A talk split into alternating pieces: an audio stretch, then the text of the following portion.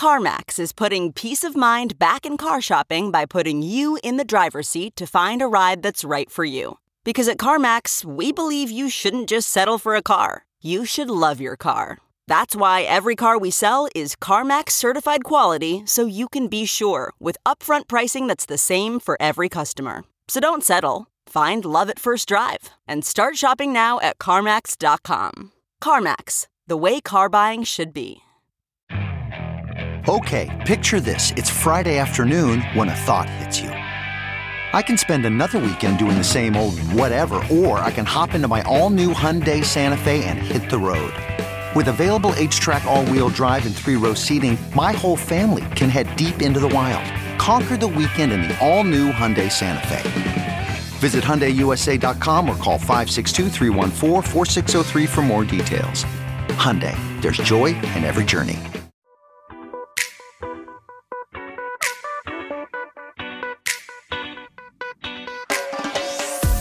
This is the Hash Podcast. Stay informed with the latest on Bitcoin, ETH, the metaverse, Web3, and more with stories that matter to the crypto world. All on the Hash for your ears. You're listening to the Coindesk Podcast Network. Hey gang, what it do? It is Coindesk TV. You are watching the Hash. I'm Zach Seward. We got Wendy O, Jensen Sanasie, Will Foxley. Ah, a plus squad. What a day! Happy Monday. Let's get this thing going. I guess I'm leading off as well. Let's take a look at coins. Aptos, remember that network, that base layer that launched in October, right before everything hit the fan? Potentially the worst possible mainnet launch of all time. In terms of timing, that is, seems to be back from the dead, showing strong price activity in recent weeks. APT, the native token of the Aptos blockchain, doubling in price amid strong NFT interest, according to Coindesk. That is interesting to see some of these newer base layers potentially find their stride in what looks sort of like an entire market pump a little bit. Bitcoin is up, I think, north of 23,000 last time I checked. NASDAQ composite index is up 2%. And as such, some more obscure layer ones seem to be having some success in the price department, at least as well. So I wanted to talk about that. Uh, Aptos seemingly back from the dead a little bit uh, after making a bunch of noise uh, at the end of late last year, raising a bunch of money, creating a new base layer that was uh, ultimately going to serve NFT projects and other things, similar to what other blockchains in the space have been doing very curious kind of about the alt L1 thesis in general here in 2023 uh, on some strength from Aptos and other tokens that we're seeing now in the market. I'm going to toss this straight to Will for some bigger thoughts, I guess, on the alt L1 thesis. Will, do you think we're ever going to see those heady days of alt L1s pumping, such as we saw with Solana, Luna, Avalanche, the famous SOLLUNAVAX trade from a while ago? Yeah, we'll get to that in a second. First of all, I gotta say, I think you might have beaten uh, Wendy's backdrop in terms of who was the coolest backdrop on the show these days that bookcase looking nice. Sorry, Wendy, you got to up it up a little bit. Jen's always in third place, and I'm of course in last wow. place perpetually. Wow. So that's what it is. At least you put yourself but, last. Yeah, I mean it's true. I'm like in a prison cell over here. I need I need to decorate a little bit, but you know I'm 26. That's not my specialty, so let's just forget about it. Uh, let's talk about this whole trade here. Aptos, like you said, Zach, had a terrible launch, like a terrible launch, like marketing, PR. They had so much behind this. They put so much money into it and it popped immediately. There was a lot of negativity around the token allocation to the foundation. I think about a billion tokens were allocated totally for the entire token ecosystem, and half went to the foundation. It's a lot of money just to foundation. They pushed back against that, saying in comparison to other token projects, the percentage was actually quite fair. You know, take your own piece on that. That's always going to be an argument if you're going to do some sort of pre-mine. But in terms of like the timing, also terrible. Right before FTX, we know that a lot of these teams actually had some connections with Alameda Research and FTX. Uh, Aptos and Sui were basically two competing brands coming out at the same time. End of a bull market, really in the middle of a bear market at that point. And it's a hard time to launch a layer one network. We have seen that work in the past. Avalanche, Solana, uh, Luna, a lot of these tokens were launched during the last bear market. And know, they've they, they did well during the bull market. They did do well but they also sort of crashed afterwards, right? There wasn't any sustainability like we've seen with Ethereum, which really has gone to its next set of legs and carried pretty well if you look at its price. Here for Aptos, I saw the storyline, and my first thought was actually pretty bearish. I was like, it might be up right now, but we do see this happen quite a bit during bear markets where a random no name layer one project that most people have forgotten about randomly pumps, you know, 50%, 100%. But to be fair, if you're looking at this, it's actually beaten its all time high since October. So maybe it's finding some legs in the middle of this bear market, along with a lot of other tokens. Wendy, I'll throw this one up to you, though. There's kind of a lot to unpack with this. So I believe that the guys that kind of started this were ex Google employees or affiliated with Google in some way. They were ex Facebook. They were involved in mm. Libra, later Diem, and they brought the Move programming language with them. So it's Facebook, not Google. Back See, fancy smancy guys. Okay, so you. also, t- you know, I needed to know. I needed to be fact checked. So thank you for correcting me. So when Aptos first launched, I remember how rough it was because it was literally like in the middle of the crypto contagion. It was probably a terrible time to launch, but at the same time, is there ever really a good time to launch a crypto project? I mean, unless you're like straight in the bull market, but just like when you're ready to have kids, is it ever a good time to have kids? Never. Dax, someone, you know, you can never. You can't ever perfectly time throwing a grenade we'll into the your parents life. on the it show. Just, it just happens. you, and it works you just out. don't it's know. Great. Yeah. But again, you guys, like I feel like like Solana, I'm actually surprised that it's still doing well, and I think we're going to find out more information in regards to the how many ties Alameda actually had to it throughout the court case, which is going to take probably forever. But again, I like to see layer ones kind of compete. We need layer ones. We need this positive competition. I think it's important for the entire crypto ecosystem, especially with NFTs. NFTs are not going anywhere anytime soon. We're going to see them continue to build and grow. And we need projects like this that can kind of help facilitate it. I personally think the reason why Ethereum has done so well is because the ecosystem has been so built out. And if Ethereum fails, then basically every other single altcoin or a lot of these NFT projects are going to fail too. So Ethereum cannot fail. Like it literally can't fail. Or we're going to have like a bunch of terrible things happen in the industry. However, I still do think we're in a bear market. I still do think that this is, you know, not a necessarily sustainable pump with anything. And if you're somebody that's like aping into this stuff, investing dollar cost averaging, please have an entry and exit plan. I just, it, it just makes me uneasy to see how many people are just jumping into stuff and they're like, oh, yay, we're buying green candles, we're up, we're making money. And then the thing ends up dumping later on because the rest of the market dumps and then they lose all of their money. So I think it's good. I like layer ones. I love the competition. Love to see it. Love the ties that they have. But at the same time, I do think it's pretty centralized. But does that matter in crypto these days? Jen? Yeah, I don't know. I remember back in October when we talked about this story, and Wendy, you asked, is there a good time to launch a crypto project?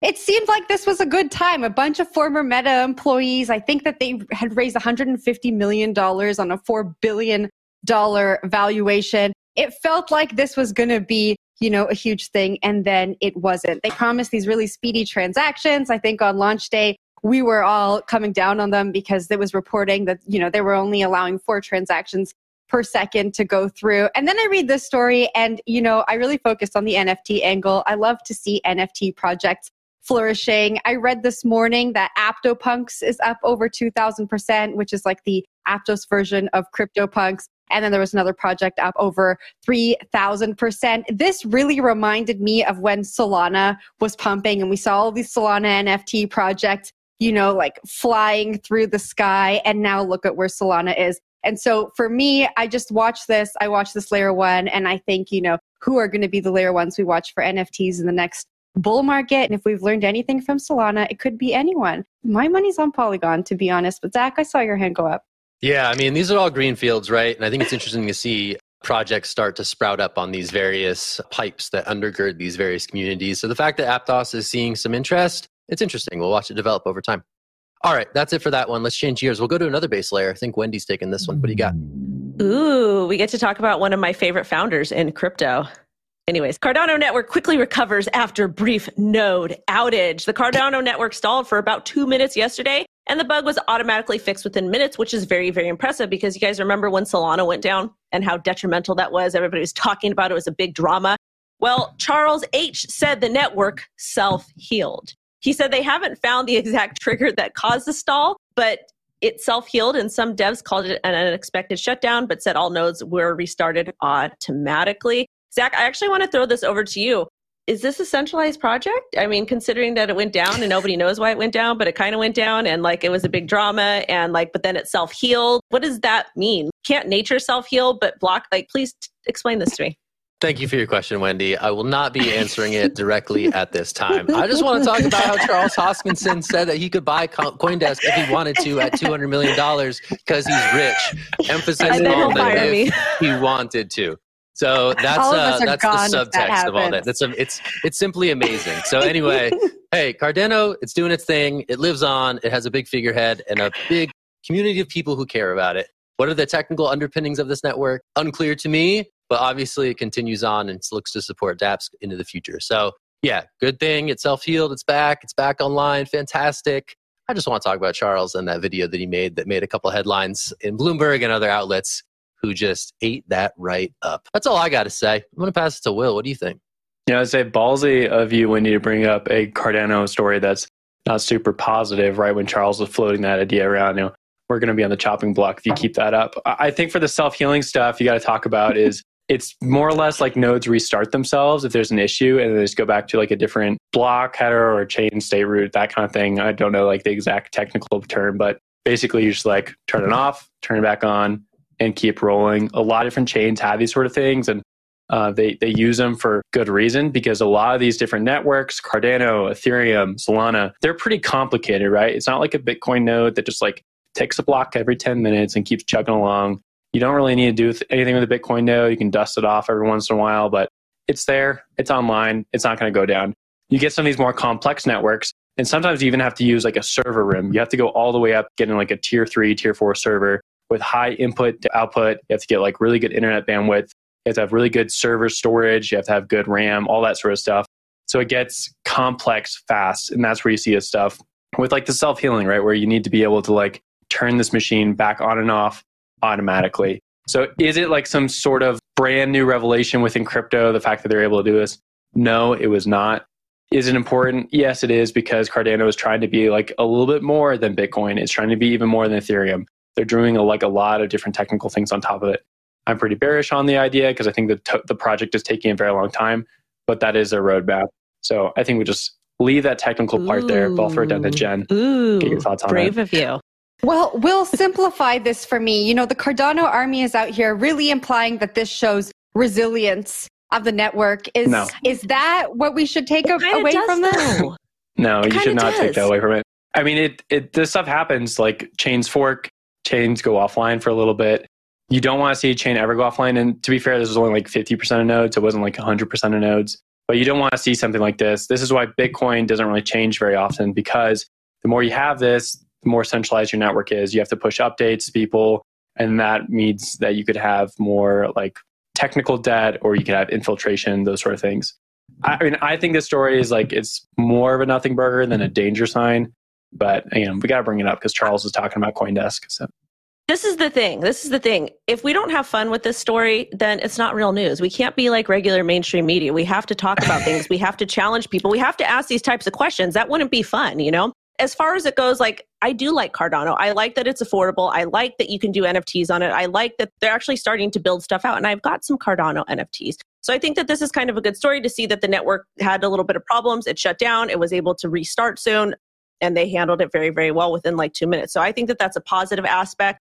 And just wanted to throw that out there. Zach, you can go ahead and take it and don't be scared to let your voice.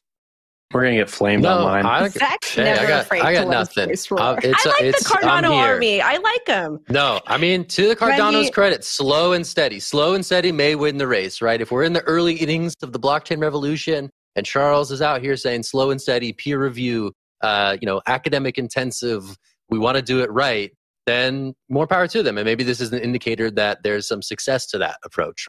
Will, I think you mentioned the slow timeline that Cardano has always been sort of associated with.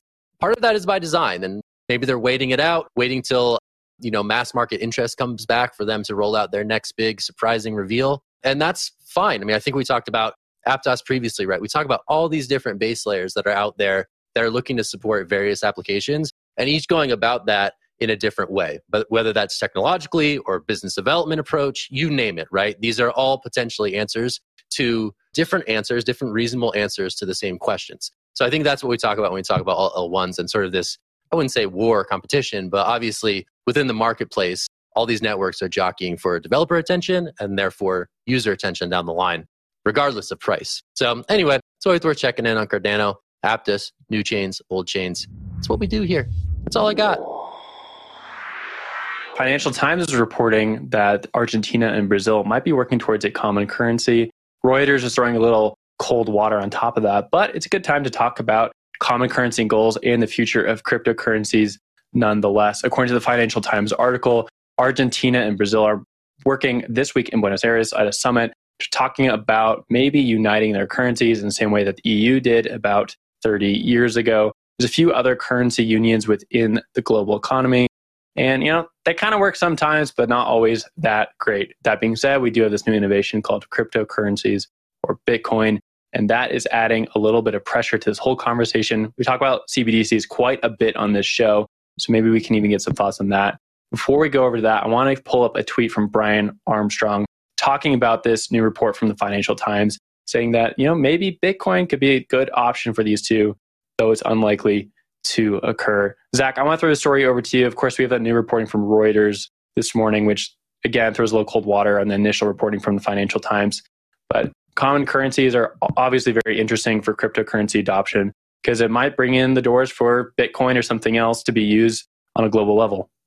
Yeah, I think you're right. In the wake of El Salvador, right, making Bitcoin legal tender, there was a lot of conversation about who might be next. That timing didn't work out especially well for El Salvador, and I'd imagine that interest in pursuing Bitcoin as legal tender in you know a group of countries or in individual countries, uh, I'd assume a lot of the momentum around that has waned. But yeah, I mean that's the point of what Bitcoin is, right? This is stateless money. It doesn't require a central bank to issue this currency. Uh, it doesn't require you know military force to enforce its value, right? These are things that are algorithmically secured and exist as borderless non state money. So the idea that these could be collectively embraced at the country level is something that I think would potentially make sense. There's obviously a ton of technical, cultural hurdles toward doing that in terms of getting these uh, communities up to speed and using that. I will say Argentina and a little bit of Brazil, they've been pretty quick to adopt cryptocurrencies. Obviously, with like the specter of hyperinflation in Argentina, stablecoins play um, perhaps a more significant role in that country's economy than they would in other Western economies. So the fact that this is being floated as an idea among the sort of the crypto chattering class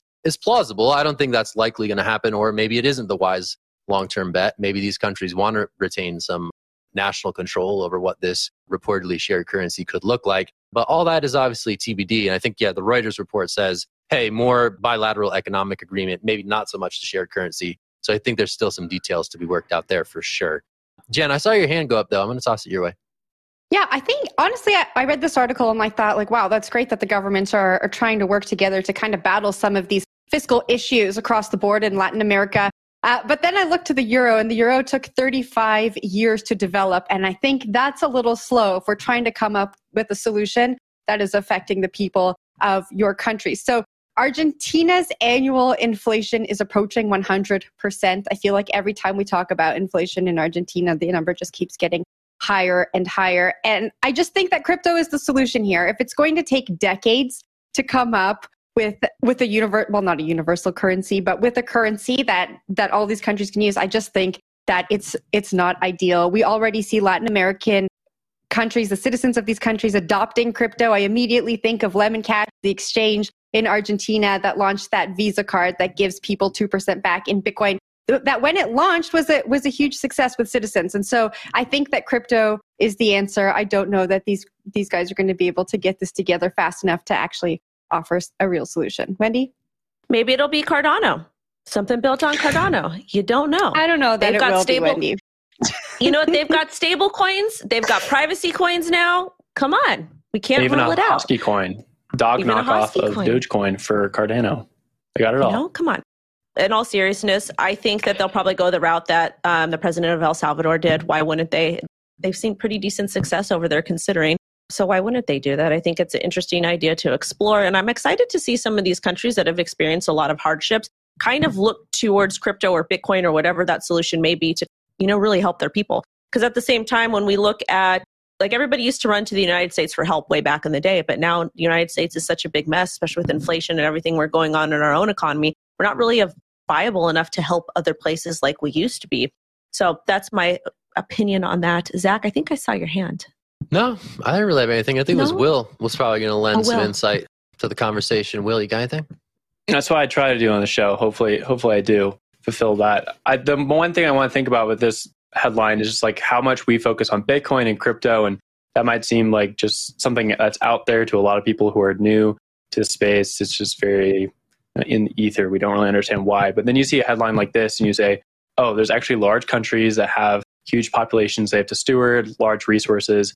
and the denominator for everything they do is a currency. So currencies do matter a lot, and that's what Bitcoin, and all these other currencies are grappling with, is the future of who's going to use uh, what money. And you know, to Brian Armstrong's tweet, like this is very unlikely that something like this is going to happen, right? El Salvador was sort of a pipe dream that came true somehow. It's still sort of an odd story that people are really grappling with, really trying to understand. That being said, these things aren't going away anytime soon. And every time we have a CBDC story, or anytime we have a Bitcoin adoption story, or a story like this between two countries trying to figure out a new mutual currency, then you can only think that this space is only becoming more important. But Jen, let's go over to you for the last story of the day. All right, we're going to talk about a Web3 social wallet that's trying to solve some of these pain points when we talk about community and governance. So, Social Wallet Tribes raised $3.3 million in funding. And Will, I know you're going to say that's not a lot, but we're in a bear market. So just hang tight with me. Hey. Tribes allows their users to co own and manage digital assets while communicating right from within the wallet. So, eliminating the need for other messaging services like Telegram and Discord. Use cases include DAOs who have built communities around shared missions and family members who might want to contribute to joint ownership of something. Founder and CEO Hush Buab Dala, I'm sorry if I pronounced that incorrectly, told Coindesk that the strengthening of Web3 infrastructure to attract Web2 natives has emerged as a trend in the post FTX environment. Will, I'm going to toss this one off to you. What do you make of this of this wallet? It is allegedly going to allow people to co-own assets, make votes on what to do with those assets, all from within one platform. I love you. You already came up with my standpoint before I even got to speak, so I guess I have to hold to that. I don't think wallets necessarily deserve like large valuations or rounds at this point because a lot of wallets are out there already. It's pretty diluted market, and then it's also hard to beat the incumbents out there. MetaMask has most people. And if not, there's a few others that take the other 20% of users. That being said, I think wallets become more and more important. I'm going to steal a point from Zach here, which he always speaks about how wallets are sort of like the first interface for crypto, right? Like that's the community you first come into is whatever wallet provider you use. And those things do earn income, right? You can earn a little revenue just by having a wallet natively in a browser, and then you get a kickback to whoever the developer was. So there's revenue from these things. And there are also like different ways for showing adoption, right? Like maybe this is the first time you come into NFTs, or this is the first time you use a stable coin that's going to come because of a wallet. So I think wallets do matter and they're going to become more important over the next few years if we see this Web3 play actually turn into Web3. If it's just Web2 with this nice little stable coin or like mixer attached to it where I can flip transactions between friends, I don't think there's much there. But if we do get to Web3 where we're using money over the internet natively quite a bit, then yes, I think this is very valuable and something to invest in. But I'll throw it out to Wendy. One of my concerns that I always have when I see new platforms like this or new wallets come out, especially if, if it's for a mobile device. Jen, was it for a mobile device? Yeah, it's available on yeah. Apple and Android. I just I get concerned because a lot of people will put like everything they have on the cell, the same cell phone that they use for day to day stuff, and that is super super dangerous. Like it, all you need to do is click one of those links. They're like, your Amazon package is on the way. Here's the FedEx number. You click that and you've got your, your phone gets completely wiped. I've known people that that's happened to. So my only concern with this type of stuff is, is that there's going to be a lot of human error that's made and it's just going to completely turn crypto people off or regular people off. I do think we will successfully merge over from Web 2 to Web 3, but it's going to take a lot of time. And there's going to have to be some sort of procedures that come into play to where these wallets have FDIC insurance or like some banking protections because let's face it, who wants to keep all their money on their phone and potentially get it hacked or whatever it is? So I don't know. It makes me nervous. I do want to see some more traditional kind of solutions, I guess. I know that sounds super cringe, but I'm just thinking about the little people. Zach?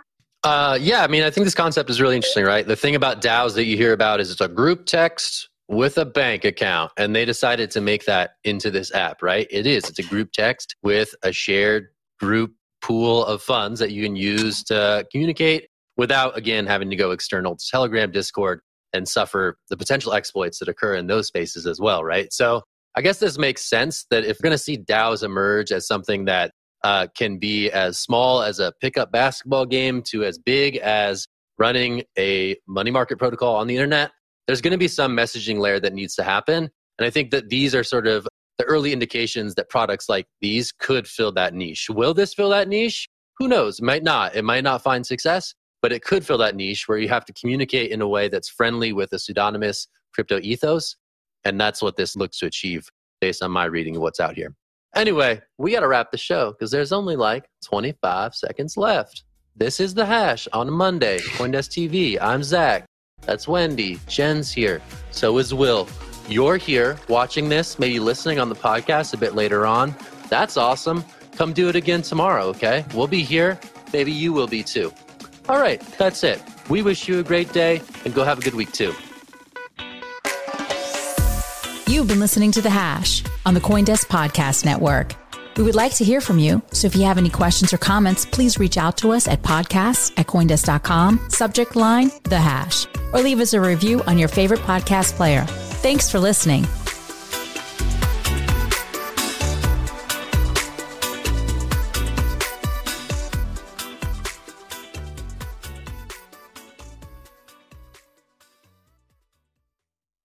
You can probably treat yourself to an ad free upgrade, or at least grab an extra latte. After getting a Chime checking account with features like fee free overdraft up to $200 with SpotMe, no minimum balance requirements, and no monthly fees. Open your account in minutes at chime.com slash goals24. That's chime.com slash goals24.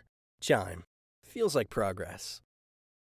Banking services and debit card provided by Bancorp Bank NA or Stride Bank NA. Members FDIC. SpotMe eligibility requirements and overdraft limits apply.